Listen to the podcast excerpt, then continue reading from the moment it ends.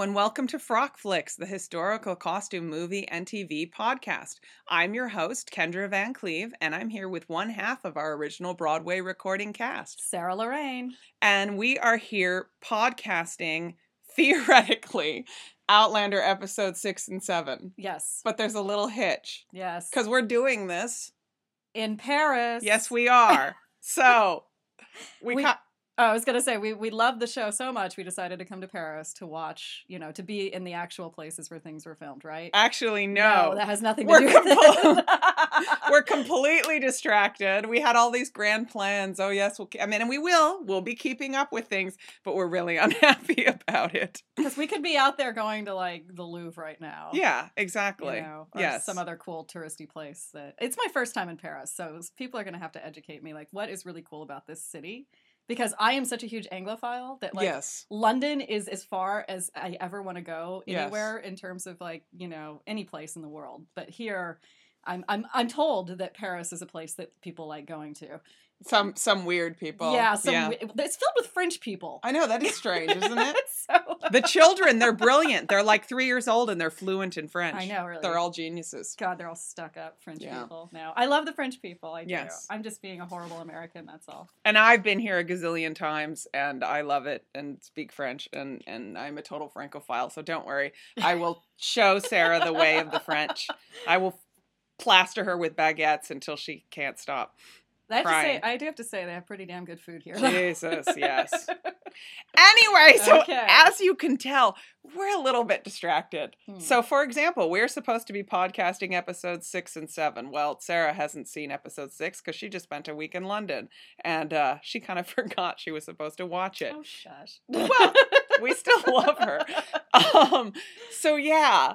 So episodes. Oh my god, this is gonna be terrible. Episode six happened. People wore clothes. Um, Well, it looked like from the from the screen caps that there were some very nice costumes. there were. I mean, you were talking about the robe volant that you liked, Yes. in particular. That was kind of the the particular dress, which was Claire's, the dress she wears to the the get together at Louise's house, and it's a blue um blue gown, and it's a robe volant or robe battante. It had two different names in France. Um, battante, one one of oh, one of them means flying, and one means floating. Volant means flying, Flying, and yeah. battante means floating. I think. Um, and the the reason for that is the dress is very airy, and so it's um it's the originator of the robe à la française. So it's like a very loose française without really any fitting, but it has all the the pleating um, that goes from the shoulders all the way down to the hem. And obviously, I mean, it's a style that was very popular in the 1720s and 30s, so it would be going out of fashion in this era. But I think it makes perfect sense as maternity wear. Um, and uh, I also liked that it was a real robe volant where everything was it was cut correctly. Um, that made me happy. Um, and then I really liked what Louise was wearing at the party too. Um, it was interesting because I think the back looks like um, what we call modernly an en fourreau back, where the very center back bodice pieces they narrow at the waist to about what is that four inches? About so, yeah. Yeah, and that little four inch section is continuous into the skirt. Um, and while we've seen some some dresses before on this show where the backs are cut uh, in one between the bodice and skirt, they haven't been exactly the right seam placement, and that one was. Right. And then it reminded me of a of a surviving Francaise from the 1740s that's at the Met. I posted a picture in last week's last week's uh, blog post um, showing uh, what it reminded me of. Anyway, so it's just the, the it's a light floral print, and um, as always, what Louise wears is great. Um, and then also the Comte Saint Germain and uh, Bonnie Prince Charlie both had some nice suits. The uh, particularly the fabrics. The Comte Saint Germain's had a, another a blue with like silver brocade jacket, and um, uh, the Bonnie Prince Charlie in more of like a tobacco color, sort of yellowy brown seemed to be his color scheme, whereas the Comte is very um, Blues and purples. blues and purples and silvers. Mhm. Jamie is obviously black and gray. Murtagh is very Earth tone. earth tones. Yeah, Yeah. it's it, it, it's interesting to watch and makes perfect sense. It Mhm. communicates about their characters. But really, that's all I can say because that was a week ago, and now I've spent a week in France, um, in Paris, being fabulous, and we have more fabulosity ahead of us. And so, yeah. So we did just watch though episode seven, um, and so we'll, we'll talk about that. I think we're gonna, sorry, keep this a little sh- on the shorter side and probably just talk about costumes mostly. I mean, there was a lot, obviously, of tragedy in these last two episodes, and especially this one because it's all about the miscarriage and death of poor Faith and um and the mourning process that Claire and and Jamie have to go through and of course then there's the the subplot with the uh Claire trying to get Jamie released and pardoned for the dueling and the whole showdown with the Comte Saint Germain over the poisoning and witchcraft and all of that.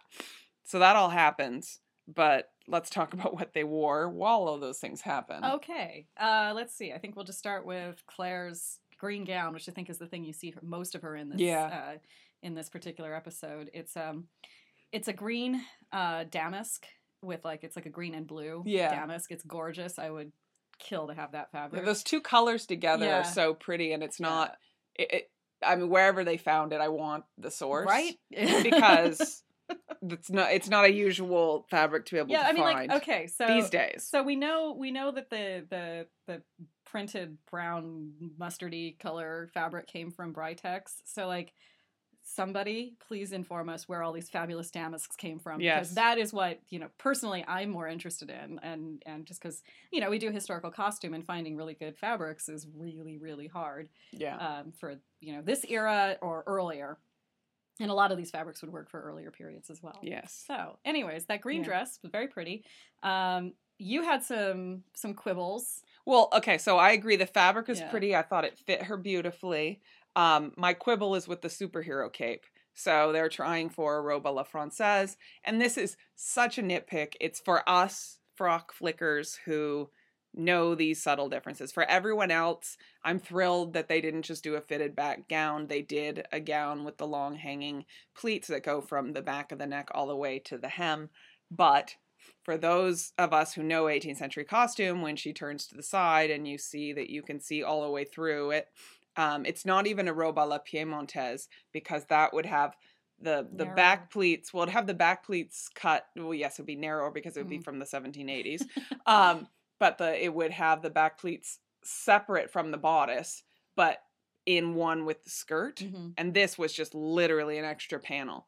Um, they did that in Amadeus a lot, although Mhm. or badly in Amadeus they did it with really shitty nylon Mhm. curtain lace. Yeah, Yeah. yeah, that was the funny thing. Remember when we went back and watched Amadeus after like you know twenty years of not really having watched it as someone who knows 18th century. Slight diversion here, and then you go back and you watch it and you realize, wow, the costumes are really shitty, Yeah. but it's a, still a good movie. It is. it's still a good movie, absolutely. But anyway, I mean, I think with all of these things, uh, I'm happier if they're trying to evoke the period than not. Right. So, like, even though I know it's a superhero cape, it makes me happy because that's more the look of the 1740s than all these fitted backs we've been seeing. Right. Um, so beyond that, and the fact that the dress needed a train, I'm sorry, but it, to me, all of these dresses look wrong without just a little bit of a train. It's just de rigueur, Mhm. unless it's a walking, right. you know, costume, a riding habit or something that's literally meant for, you know, tromping around the countryside. Um, but yeah, I thought it was really pretty. Um, and I was, as always, admiring Claire's hair. oh they've- yeah. They've just got a really nice silhouette going that's very evocative of the period and very Mhm. pretty on Yeah. the actress. Uh, Louis' costume. Um, I thought Louis' outfit for the scene in which uh, takes place in, in his bedroom. Um, it's great, and it's interesting because it is. You were you were wondering, Kendra, um, if it was a uh, uh, banyan that he was wearing. They had something in this era that you know in the mid mid 18th century for men that was kind of a cross between a banyan, which is basically like a a, a house coat. Essentially, it's kind, Kind of of a house coat. Kind of a kimono cut. I mean, Yeah. it comes from It comes Asian from India. sources. Yeah, it actually comes from India, but it, it is kind of one of those weird things in the 18th century where they sort of and they did this in the 17th century as well, where they just kind of like took kimono fabrics and made you know them into like an Indian silhouette with like a very you know sort of European flavor to it. They they were combining all these things. They weren't very careful about cultural appropri- appropri- uh, appropriation in this particular. They were they were team era. cultural appropriation. but in this case, though, there was they this- said, "Let's do more cultural appropriation." it's you know yeah it's pretty why yeah, not why not? um, they didn't have you know feminist critical theory at this point. No, they did not. So, anyways, the uh, but during this period of time though, they did have something that was sort of in between a a banyan style house coat and an actually a long frock coat. And so I have I actually have some images on Pinterest which I can pull and put them on on a on this blog post um, that kind of show an example of this long frock coat slash house coat slash banyan kind of looking thing that Louis is wearing. Um, he's wearing it with a matching waistcoat. Well, I keep calling it a waistcoat, and I don't know if that's confusing people. It's sort of the Britishy term for a waistcoat, so we I just default to it. yeah, yeah. Um, Brenna was using it too, Yeah. and I know one person asked. I looked it up because I mean I think Mhm. of the two terms as somewhat interchangeable, and it looks like it's a 19th century. It probably is. I don't know, Yeah. you know, if that's absolutely It's it's you know. probably no. It, it's probably fair to say it's a 19th century term, just because I picked it up after working Dickens for so long. Yeah, yeah. but it is, it does refer to a waistcoat. The ve- Yes. uh, an American would call it a vest. Uh, you know, a, a British person would call it a waistcoat. Um, but anyways, he wears it with a waistcoat slash waistcoat um, slash vest and pants. and trousers. Trousers, yeah. um, and uh, well, they're kind of they're knee breeches. I Yeah. believe, yeah. So so they they go to the knee, and they're all of the same fabric. Mhm. Um, it's very you know gorgeous. I think it's printed fabric. In fact, I I want to say I've actually seen this fabric out there somewhere. Um, it's a red fabric with a uh, a gold damask pattern in it that I think is printed. I'm sure you know Yeah. someone who knows will uh, will correct us if we're wrong, um, or if we get. I'm sure. I'm sure we'll be corrected if we are wrong. um, but uh, I liked it. I thought it was a neat, a neat outfit, good for a king who is just you know slumming it at home. yeah, And- but what about the shirt? so I had some, I had some questions about his collar, and I had the same questions about the Comte de Saint Germain On the shirt. on the shirt. Yeah, there's a he. So Louis is wearing just a shirt and the waistcoat. He has no he has no cravat or stock neck stock kind of going around his neck. It's just the collar, um, and it's it's a it's a pointed collar, and it's kind of turned down at the edges like you would see in the 19th century. And so I was kind of Not like firmly, not, not like firmly, it's pressed. I think it's almost just sort of falling Yeah. open. kind of one half looked pressed though. Oh, it was okay. weird. It was a weird thing. I don't know if it was just the lighting or what.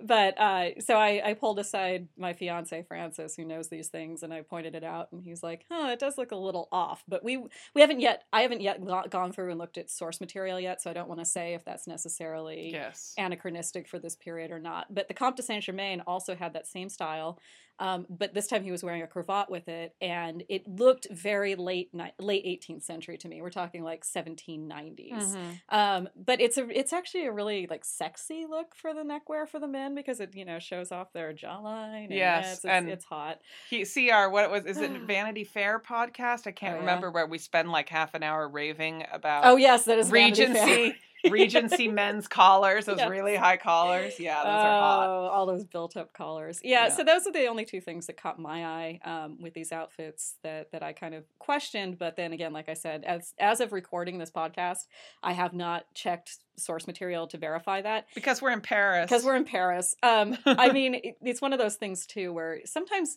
you don't notice these things until they're being worn by an actual person, and then you go, "Wait a minute, I've never seen that." And then you go back and you check, and you're like, "Oh no, it's been in every painting I've ever seen." Yeah. you just never noticed it until somebody was like standing right in front of your face on a you know on the screen or in real life.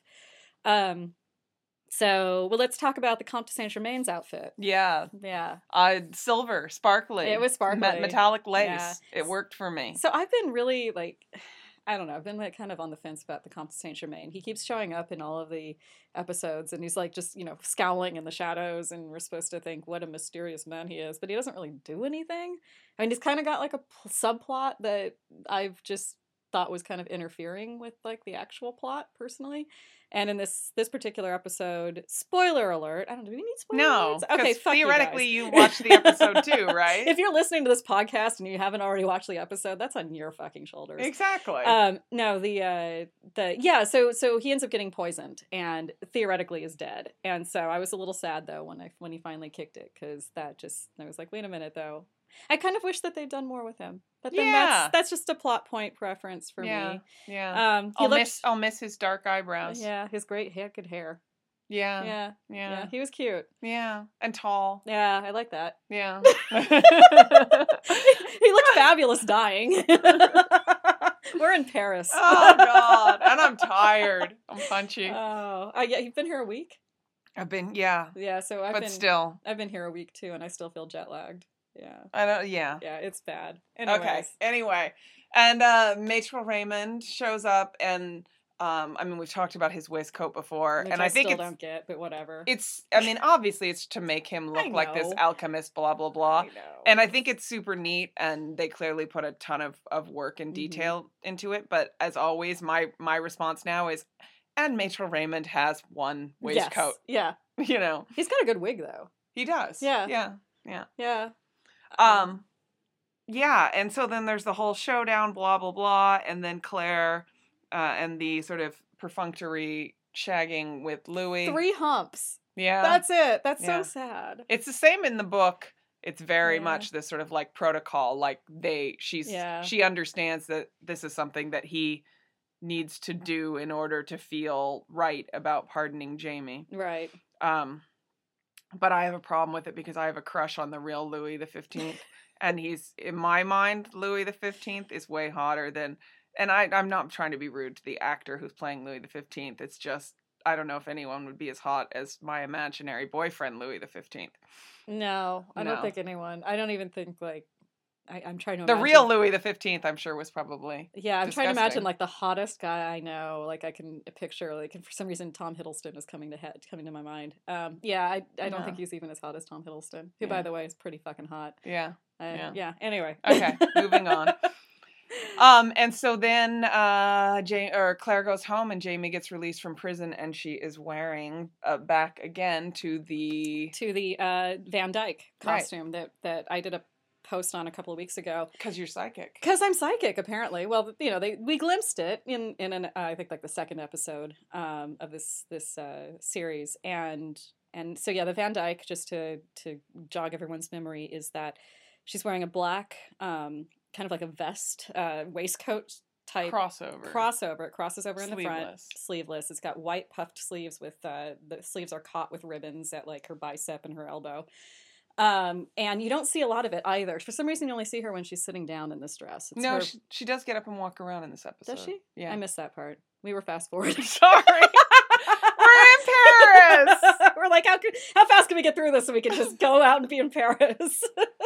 Sorry. We love you. um, but yeah, so it's a black satin dress. Uh, it's it's really pretty. So when it first showed up in the second episode, people had some questions about it because it looks really weird in terms of 18th century silhouette. But then I went and showed uh, several different examples of this particular style being used in the 18th century in this period of time um, from like the 1750s 1740s through to like the 1790s it was very much a kind of a i think it was an anachronistic style um, it was either you know i i don't want to weigh in on as to whether or not it was just fancy dress or if it was I something do. that- you do okay it was well, you- fancy dress. she thinks it's 100% fancy dress you would wear it to a masquerade, or you would wear it to have your portrait painted. okay fair enough i would i I would would bet you uh, at least a thousand dollars, if not more.